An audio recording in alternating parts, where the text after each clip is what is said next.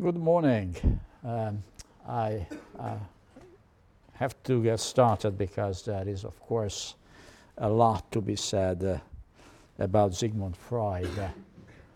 Uh, I actually, it's uh, a shame I have only fifty minutes for it and not uh, two or three uh, lectures. Uh, just before I get into uh, Freud, I just want to tell you that I did send uh, the questions already, emailed it to you, so if you check your email, you have the questions for next Thursday. And I strongly encourage you to attend the lectures and the discussion sections.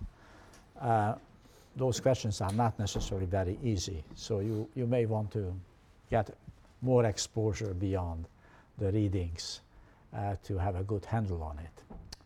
And uh, let me just uh, very, very briefly come back to uh, Nietzsche uh, before we go on to Freud. I have enough on Freud, more than enough for today. Uh, but I would like to uh, still kind of wrap it up and to say what the bottom line is. And um, uh, the big question is, to start with, what is genealogical method? What is the new um, in uh, Nietzsche's approach? Um, and it should be clear from the writings and from the lecture and I think from the discussion sections, right, that what he is suggesting that in the genealogical method, uh, you will take um, um, an ideal and a moral principle, uh, what you think uh, is the right idea. And then he will show that one can think about this idea differently, and historically they did think differently. And his major example is good. Uh, you think an idea of what good is, it's uncontestable, easy to agree. Well, I will show you that in history uh, the notion of good and its opposite, what is not good, has been constructed differently. Uh, so the point of departure, first of all, well, there is the Judeo-Christian morality of good and evil. I will show, I will go back to time, I go back to the antiquity, and I will show that, that the notion of good was completely different. Right? Uh, that is the genealogical method. Uh, but to do it consistently, he really should be claiming that going back to the antiquity, I'm not suggesting that the good in antiquity was the real good, right? It's just a comparative study which relativizes the idea of good in your mind today uh, to make uh, you aware that good has been thought about differently in different times. And in particular, of course, his main focus is on the notion of morality in modern society. And he said, well, there is something unique about this modern society, namely that morality somehow is internalized into us, and we kind of accept our own subjugation and our uh, oppression, because these values are so, so deeply uh, uh, invested into us. So that is, in a way, right, the genealogical method. Uh, not to have, as I said in the lecture, a critical vantage point. Try to get away that I will give you the real universal definition of good, and I will criticize any question of morality from a universal concept of morality. That's not what he does. Right? His major aim is uh, to show uh, that uh, uh, all moralities, all conceptions of moralities, all, all conceptions, uh, what is uh, um, uh, justice, uh, uh, what is fair, what is humane, um, has been manufactured, right, in the workshop of ideals. And this workshop of ideals is a dark place where actually coercion, torture, is being used to manufacture these seemingly great ideas. It's all about control uh, over humans. That's in a nutshell, right, what Nietzsche is trying to do. So let me just make a step back uh, to Marx and foreshadow a step forward to Freud. So this Nietzsche has really little disagreement uh, with Marx's theory of alienation. He said, well, as long as Marx is saying that in the modern world we are alienated because we are not masters of our own fate, I agree with him. Uh, right? We are alien in this world and we do not have power over our, our life. External conditions act like if it were nature as thunderstorm and determines our life. He agrees with this diagnosis, right, of modernity. His problem with Marx is that Marx comes to a solution, right? Marx says, well, I know what human emancipation will be, I know what good society will be, and I know who will get us there, right? The proletariat. And he said, this is, uh, you know, uh, this is churlish. That's, that's no good, right? Um, um, I, I won't do that. I won't fall into this trap, right? I will not manufacture another ideal because my workshop where ideals would be manufactured would be also a workshop which smells, right, and which is full with coercion, and I would subject others to uh, um, um, uh, torture, mental or physical torture. In the good old days, that was physical torture. Today, it's worse. It is mental torture. Right? That's in a nutshell, right, what he's trying to, to achieve. Um, and uh, of course there is no Freud, there is no Weber, and there is no Michel Foucault. Uh, there is really no modern and postmodern social theory without Nietzsche's insight. This is a radicalization of critical theory, right? Critical theory, we've talked about this, right, from Hegel to Marx, was a critique of consciousness, that what is in our mind is a distortion of the reality, right? And therefore they were trying to subject human consciousness to critical scrutiny. Nietzsche does it the most radical way. He said, I am capable to show, right, the shortcomings of our consciousness without sh- showing you what is the right consciousness, right? That's the project. Now, Sigmund Freud um, has a lot of similarities with this, right? He's also a critical theorist, and he says, well, what is in our mind comes very deep down from the repressed, and I will show you, right, um, how if this causes you neurotic responses, I can actually cure you.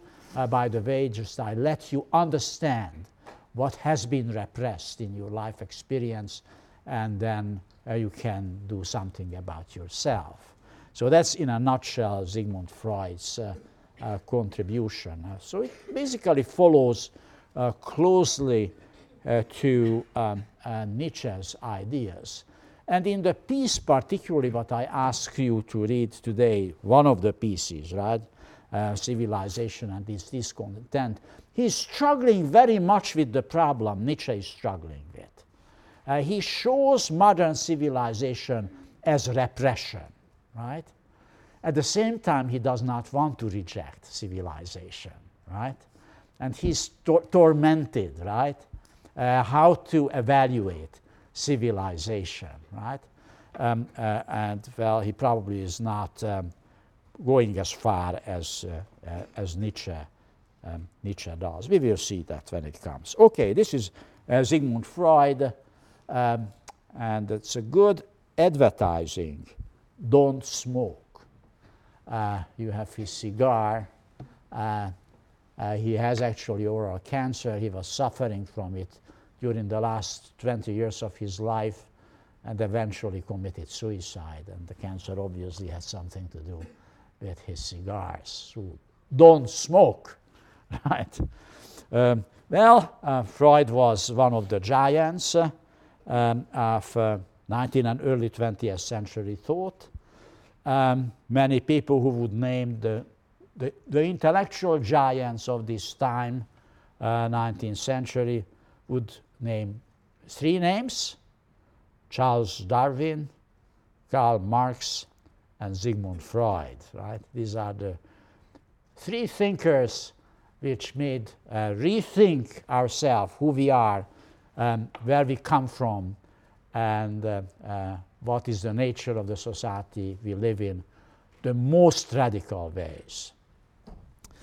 Okay, uh, let me talk very briefly about uh, uh, Freud's life. Uh, he was born in eighteen fifty-six in what is now the Czech Republic, Moravia, southern part of the Czech Republic, in a small city called Přibor. Um, uh, his father was a Jewish wool merchant. Um, he was uh, uh, already married to his third wife. Uh, was about twenty years uh, his junior. Uh, he was a pretty dominating figure. Uh, the mother was, uh, on the other hand, a very sensitive human being.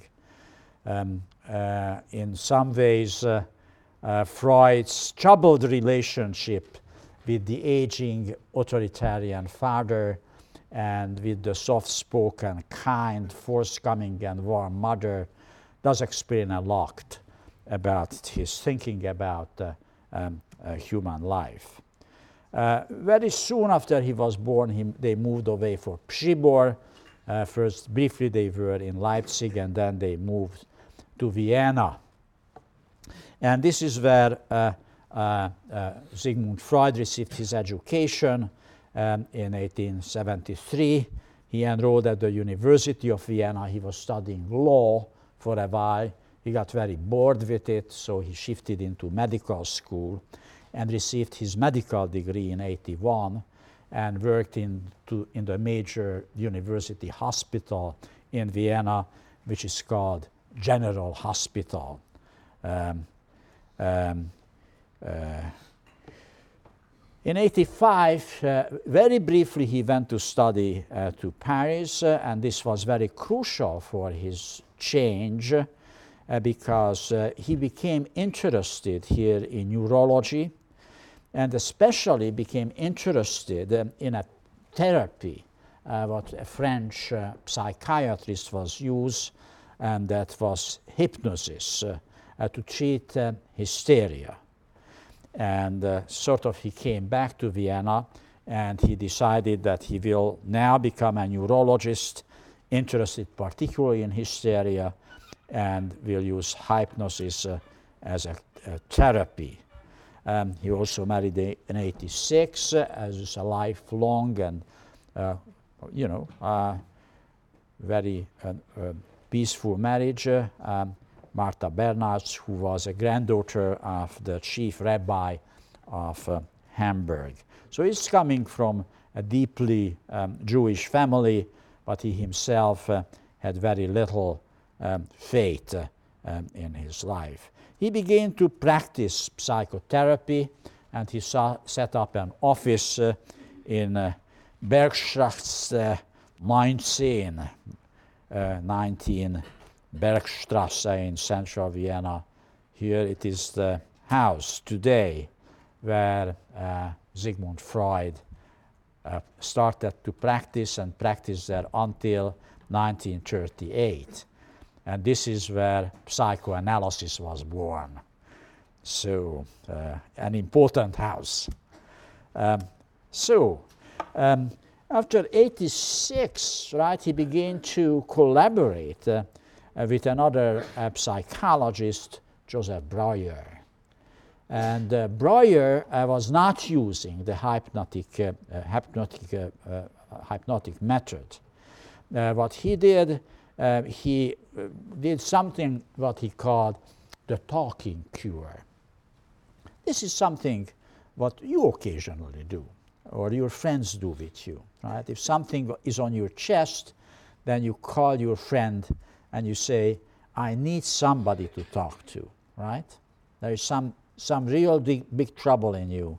You want somebody to listen, right? Now, this is exactly what Breuer did. He did ask his patients uh, to talk to him, right? And it turned out that this uh, talking cure was very effective, uh, as you probably all experienced, right? When something is on your chest and you have a good friend who is willing to listen and does not rush to give you advice, right? This is whom you want, right? Just to listen and nod, to be sympathetic, um, and try to understand you and let you talk and ask the good questions, but not to give advice, right? That's what Breuer discovered. Well, in uh, um, eighteen ninety-five, they co-authored the book Studies in Hysteria. Um, and now they actually, in the book, suggest that there must be a new therapy. Don't put people asleep, but make them talk and let them freely associate. And through this free association, you throw words in and then they're beginning to freely associate to this world. You actually can uncover, they be, uh, beginning to use the term unconscious. That is an unconscious level in every individual, and with this free association you can dip into the unconscious. Um, and in fact it was Freud who, in doing this, practicing this uh, with patients, uh, uh, also uh, began to understand that a lot of stuff in the subconscious is, has something to do with sexuality. That it is, you know, unsatisfied, unachieved sexual desires, which are kind of repressed into the subconscious. And then through these free associations, he was digging into the unconscious. He began to discover um, a lot of sexual stuff. Um, and then one year later, is right, a very important uh, uh, day in the history of modern social thought. In eighteen ninety-six, he finally has a name for what he does, and he calls it psychoanalysis. Um, uh, and uh, here it is. Uh, if you have not seen this picture yet, you should. This was the famous couch. That's where the patient had to lay down, and Freud was sitting in an armchair and uh, listening to what they got to say. Um, and uh, uh, uh, asking just a couple of probing questions. Uh, but the essence of psychoanalysis is, right, that you do not uh, solve the problem for the patient. The patient has to find its own solution. The psychoanalysis uh, will know what the problem is eventually, will lead you there, bring it from the subconscious into the conscious, and then it is bec- as it becomes conscious, you suddenly realize you can deal with it.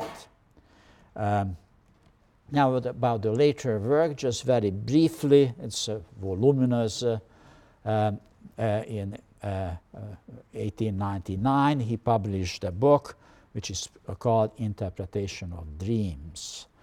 And uh, it's, to a large extent, uh, is analysis of his own dreams, uh, but also the dreams of some of his patients.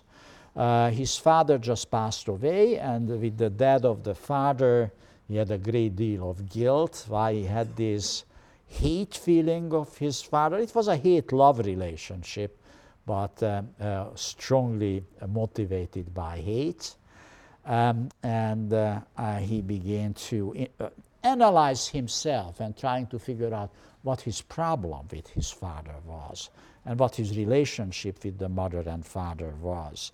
And Interpretation of Dreams is a very important step in this direction.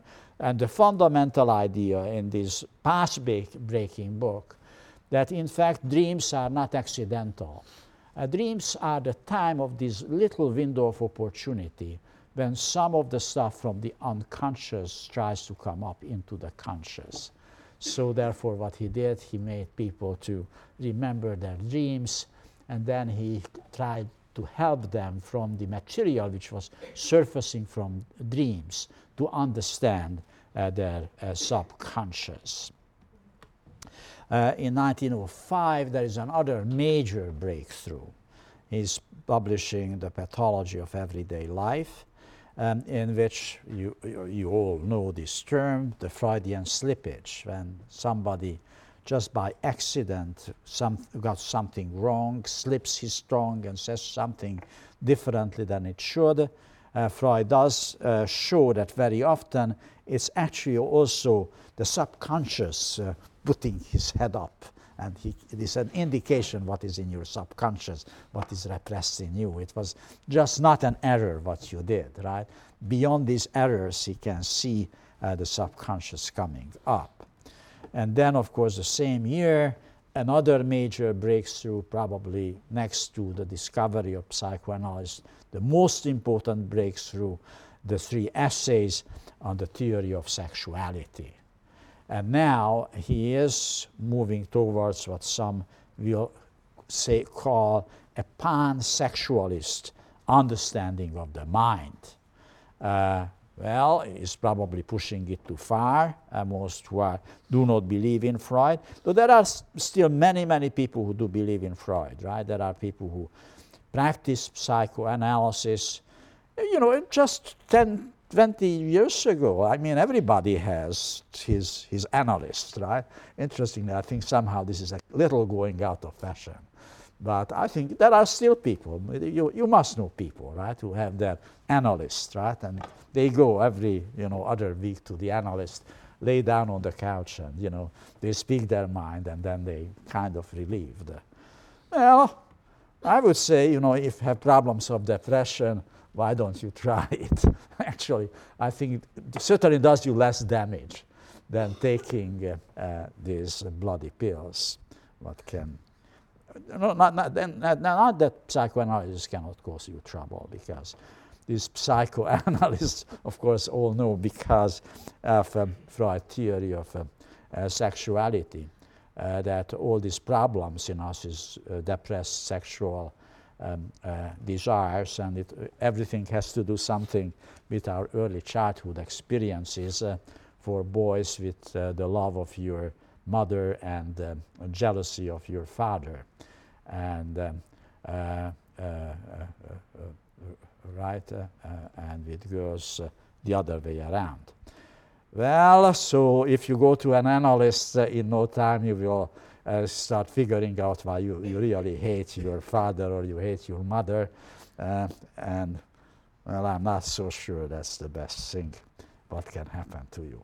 But anyway, that's what, what he was doing. And he, uh, in fact, you know, he uh, uh, discovers uh, some, I think, an intriguing idea, and I think psychologists to this day are struggling with it, how much uh, truth there is to it. The so-called, so-called Oedipus complex, and you know what Oedipus complex is. King Oedipus, by accident, marries his own wife, uh, or own mother, uh, when it turns out that uh, your mother, and that's of course a big tragedy, right? You are not supposed to. This is incest, uh, which is the, uh, virtually all civilizations uh, prohibit incest. Um, well, and this is Oedipus complex, that we are always uh, um, in love uh, uh, with uh, uh, uh, our parents of the opposite sex, uh, and jealous uh, of, uh, the, of of the other uh, other parent, uh, right? And the Oedipus complex also means that we have a desire to kill our father in order to have the love, in fact, sexual love uh, of our mother, if we are boys, and vice versa for girls. Well, I think everybody would agree this probably pushed the idea a bit too far, but that is clearly an interesting, very important insight uh, in the argument.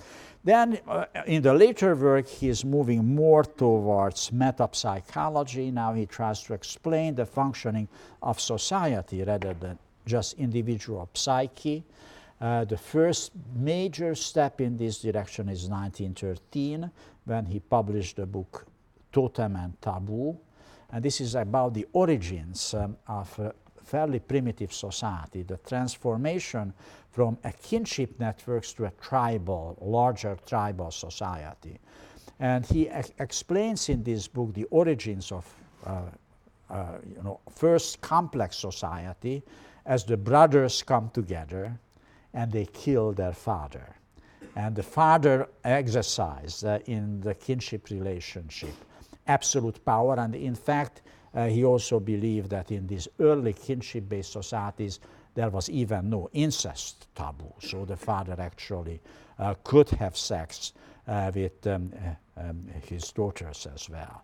Now uh, the brothers come together, uh, they kill the father, and they create the first civilization. They beginning to repress desires um, and uh, share um, uh, uh, power among themselves. Uh, that's uh, Totem and Taboo. Then uh, he writes two important theoret- uh, uh, conceptual pieces, Beyond the Pleasure Principle, nineteen twenty, and Ego and Id, and I ask you to read uh, some of it, nineteen twenty-three, which are kind of uh, important conceptual elements. Uh, and I think this all culminated in his uh, Civilization and Its Discontents, nineteen thirty, which arguably, if you are not interested in individual psychology but the theory of society, this is his most important book. Was very big success and has not been out of print ever since. thirty-eight, he has to leave Vienna. He had um, a similar hate-love relationship to the city of Vienna as toward his father, as many people did. Uh, but by thirty-eight, uh, the Nazis took it over. Uh, Gestapo actually um, interviewed uh, uh, his daughter, uh, beloved daughter Anna, and sort of he he saw the writing on the wall. It's time to leave. If you are Jewish, you don't want to live in the Third Reich. And he moves to London, and just a year later, he actually commits, commits suicide. It is an assisted suicide. Um, uh, his uh, doctor helped him uh, to get rid of the pain he was struggling with for a very long time. Well, a bit about the psychoanalytic movement. Freud's ideas were, of course, outrage- outrageous ideas, very controversial. Nevertheless, very early on, already on nineteen oh two, there were a group of very young and able people, which included uh, people like Sándor Ferenczi and Carl Jung and Ernest Jones, who wrote a wonderful uh, biography of, uh, uh, the definite biography of Freud, if you want, of course, a very pro-Freudian uh, perspective. But read it, it's a great book. Um, I- uh, indeed. And they start together in Bergstrasse nineteen. Um, in Vienna every Wednesday. This was called the Wednesday Psychological Circle. Uh, then in nineteen oh eight, uh, this becomes uh, uh, the Vienna Psychological Society, a bit of a misnomer because in no time it's beginning to spread around the world, and there are psychoanalytic societies all over the world until this very day. And if you want to become an analyst, it's not enough to have a medical degree. You have to go through years of very rigorous training, um, uh, uh, uh, what uh, these uh, psychoanalytic societies will monitor. Uh, Freud was also a very uh, difficult person to get along. He basically f- had uh, fallouts with everybody. First, probably the most important of his early associate, Adler. Already in nineteen eleven, they break up.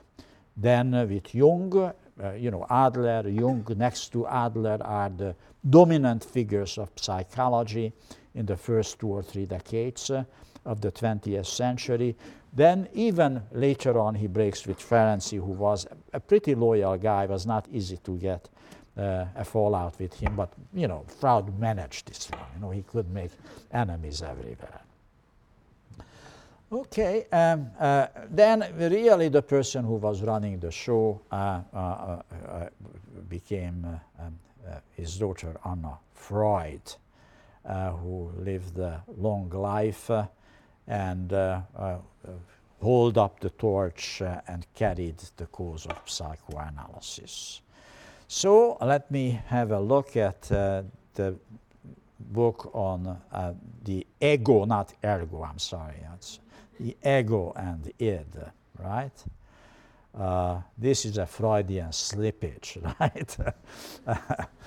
Uh, I have to correct this one. Well, there are, he said, uh, here he is beginning to move. Uh, the uh, initial idea is there is subconscious or unconscious and conscious element what constitute the human sexuality. And now he wants to have a clearer conceptual apparatus to deal with this.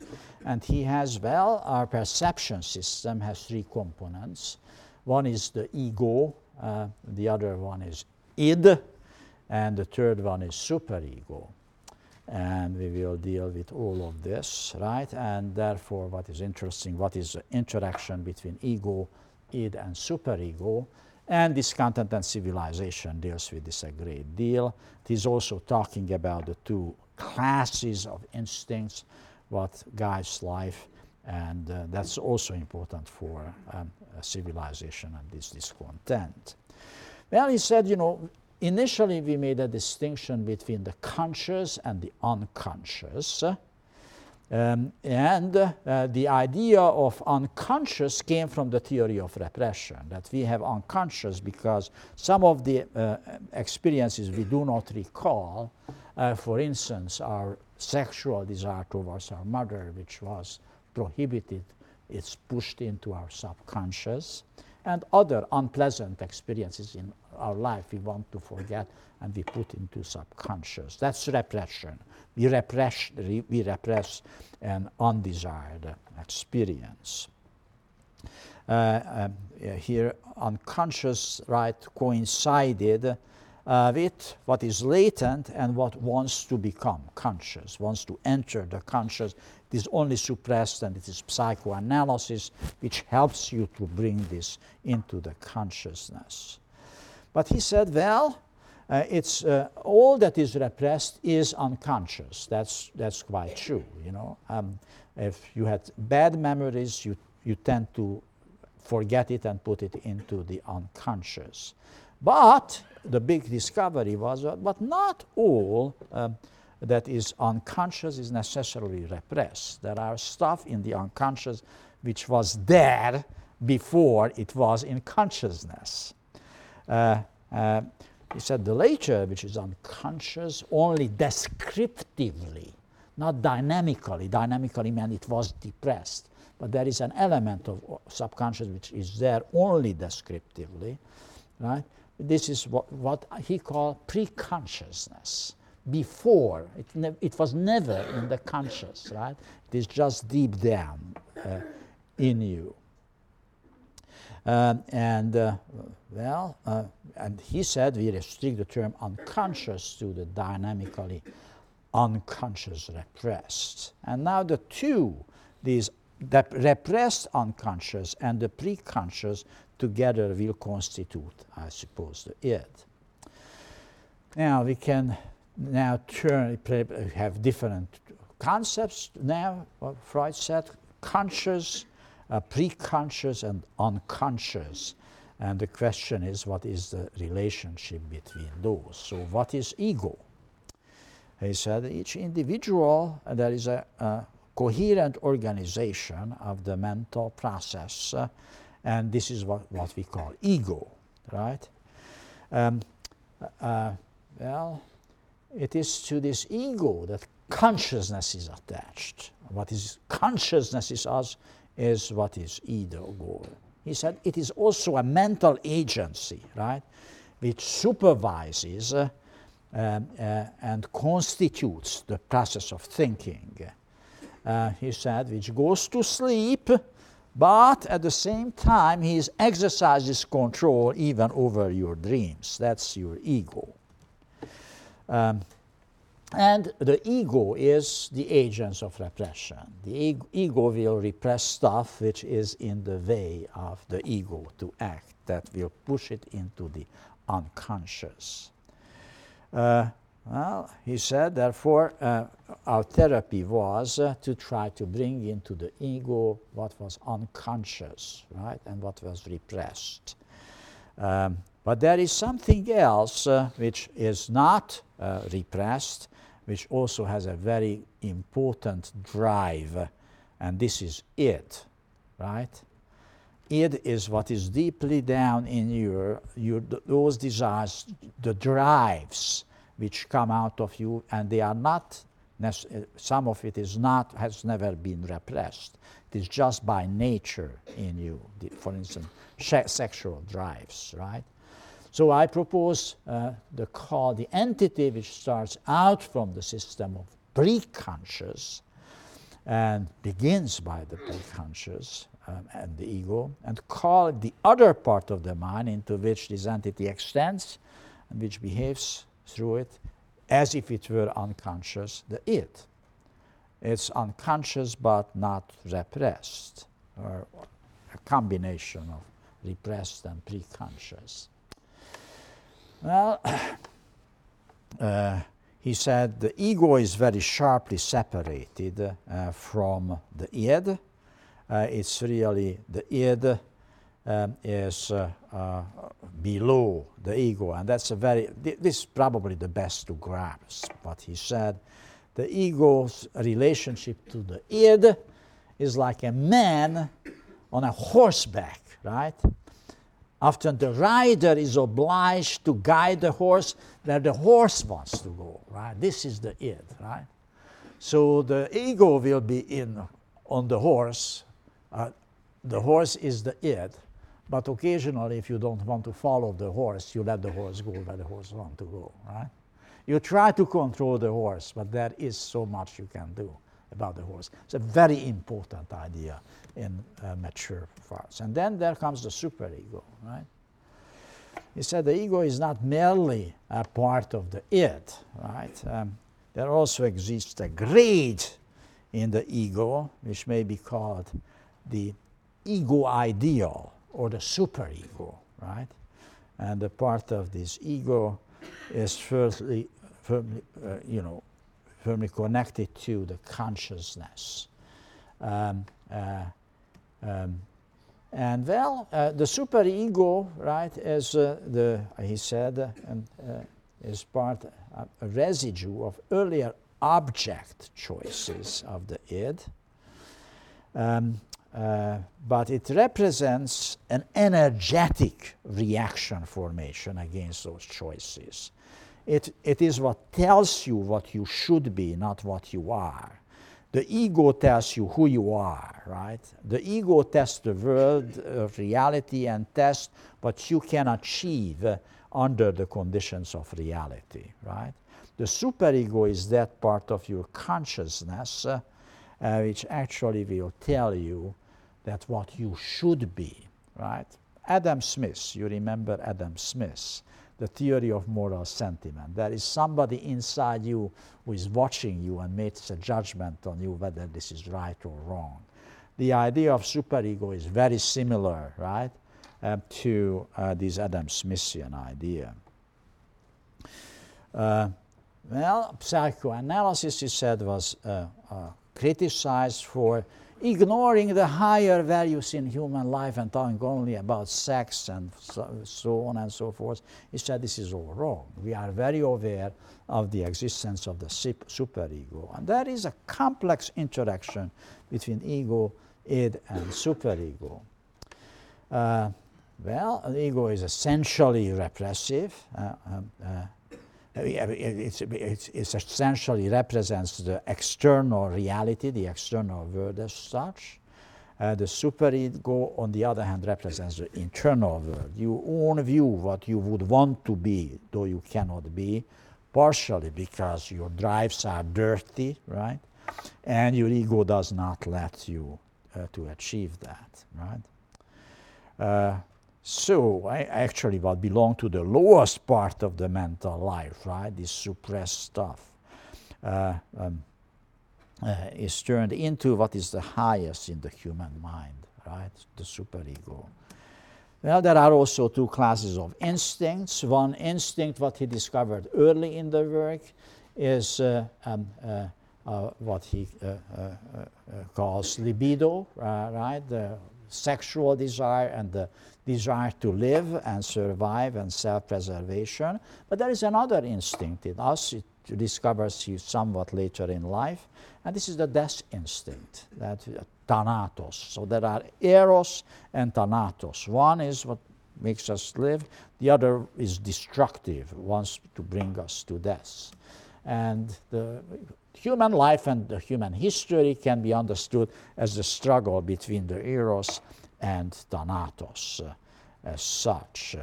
Uh, sadism is a good example of uh, Thanatos, uh, and he said. Uh, okay, uh, let me move to Civilization and Discontent. And there are the major highlights about ego development, uh, religion and purposes of life, uh, uh, civilization as restriction uh, of uh, sexual life, um, uh, about ego development. There is not that much I have to add or interpret here. Uh, well, uh, he said, uh, um, Uh, the ego eventually evolves in us. It's not just given in us, right? It sharply uh, differentiated. I can say this person has a strong ego. You present your ego very strongly, and your id is being hidden uh, from. Um, you know, if I if I can um, uh, put it with Irving Goffman, right? The, the id is in the backstage. You don't show it, right? The, it, what want you want to present is is your ego, um, uh, uh, but this uh, evolves gradually, right? In the process of human development, you can see as ego gradually develops in a child, and and takes the form as it is. And one important uh, process in this, as you move away from the pleasure principles to the reality principle. Right? Is there a purpose of human life, he asked? Well, only religion can answer, talk to you about the purpose of life. Uh, I am, as a psychologist or a social analyst or social scientist, I cannot tell you what the purpose of life is. What is the purpose of life now? He comes very close to the utilitarian idea, right? We almost hear um, uh, John Stuart Mill uh, speaking to him. Happiness. We are all striving to be happy, right? But on the, unfortunately, the problem is that it is much easier to be unhappy than to be happy, right? Uh, uh, that, uh, and because we are confronted with the problems uh, uh, that, uh, uh, in fact, uh, uh, unhappiness is much likely to be our fate than achieve what we want to be happiness. Uh, this uh, pleasure principle is transformed into a reality principle. We say, well, that is the reality what we have to accept. Um, uh, and we have to escape this. Uh, we, we, we need to have this reality principle to bring our unhappiness under control, uh, to be able to survive the sufferings. We have to have a sense of reality. And this is the taming of the ego. This is a Now we come very close to Nietzsche, uh, as close as uh, uh, um, uh, Freud ever will be, right? And the sublimation of instinct, that's all what civilization is all about, right?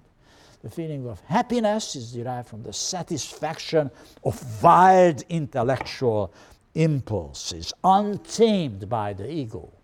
The blonde beast, right? That's where the real pleasure comes from. But it has to be tamed, right? It, here comes, right? Very much the Nietzschean idea. And this is happening uh, through the process, you know. Um, if uh, one wants to escape it, then you, you do it, you become maniac uh, or intoxicated. You know, if you cannot um, uh, face the reality, then you drink, right? Uh, right? Uh, It was too much, so I go to the pub and I order a double scotch, right? And then I relax, right?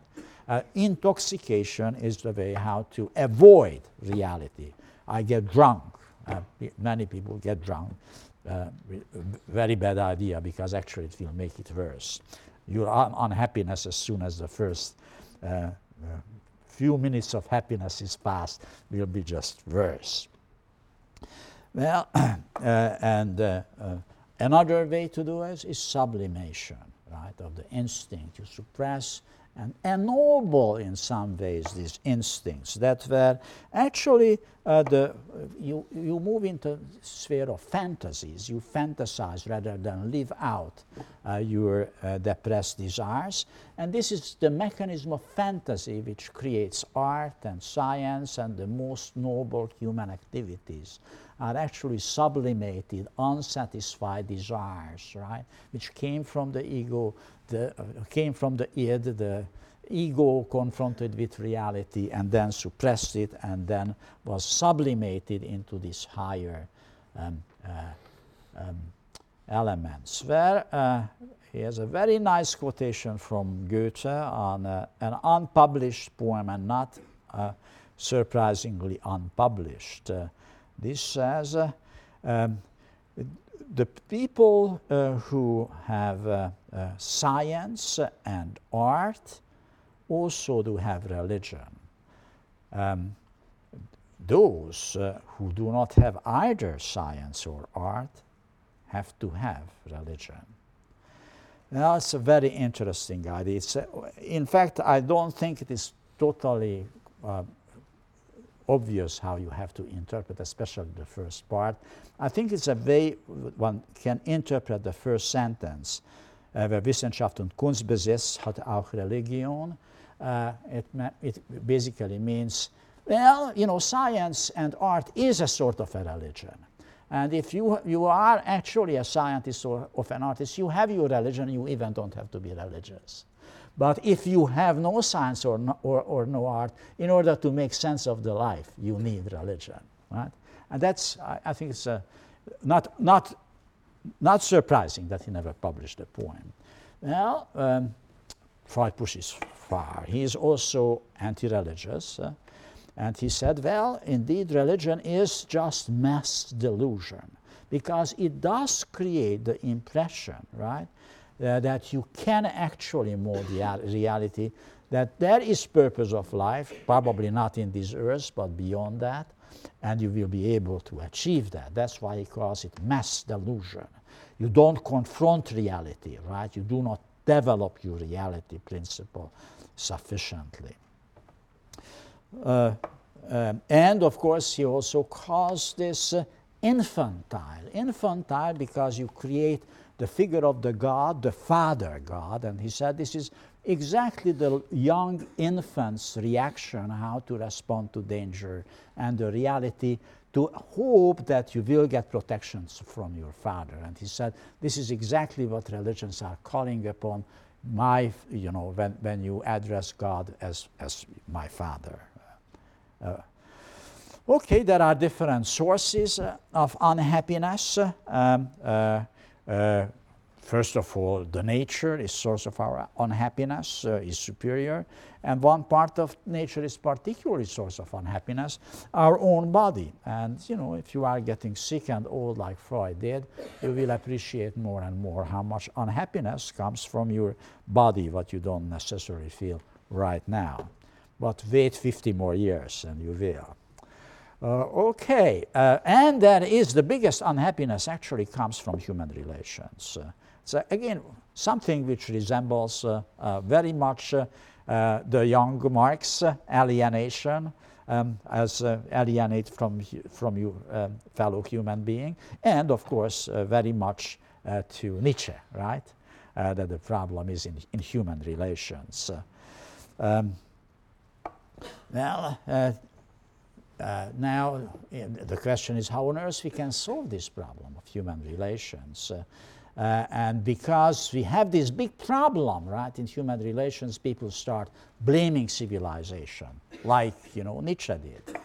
Um, and, well, um, uh, uh, but he said it is in fact conceivable that men in earlier ages, rather than in modernity, actually were happier than they are today.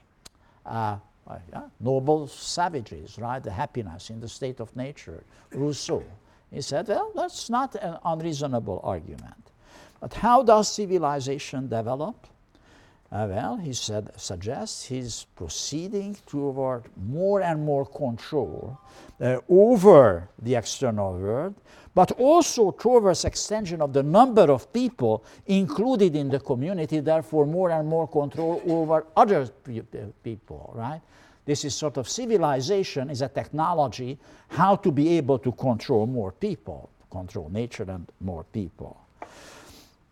Uh, yes, we already talked about uh, Totem and Taboo. You will see this uh, uh, on the internet. Uh, um, anyway, all culture, all civilizations are coming from repression, and this is a very important insight, very similar to Nietzsche's uh, critique, right, of morality. Um, and in particular, civilization restricts uh, uh, sexual life. Well, the important aim of civilization to bring many people together into a society, and uh, uh, the uh, limit of uninhibited sexual love, right? Uh, it, it restricts sexual life. Uh, he said this was high mark was reached in Western European civilization. It's again almost, you read almost Nietzsche right here. Um, uh, a choice of uh, an object is restricted to the opposite sex, uh, and the most extragenital satisfaction are forbidden as perversion.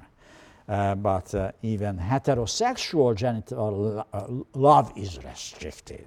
Only sexual relationship on the basis of solitary, indissol- indissoluble bond between one man and one woman is what is accepted in Western civilization, not in other civilization.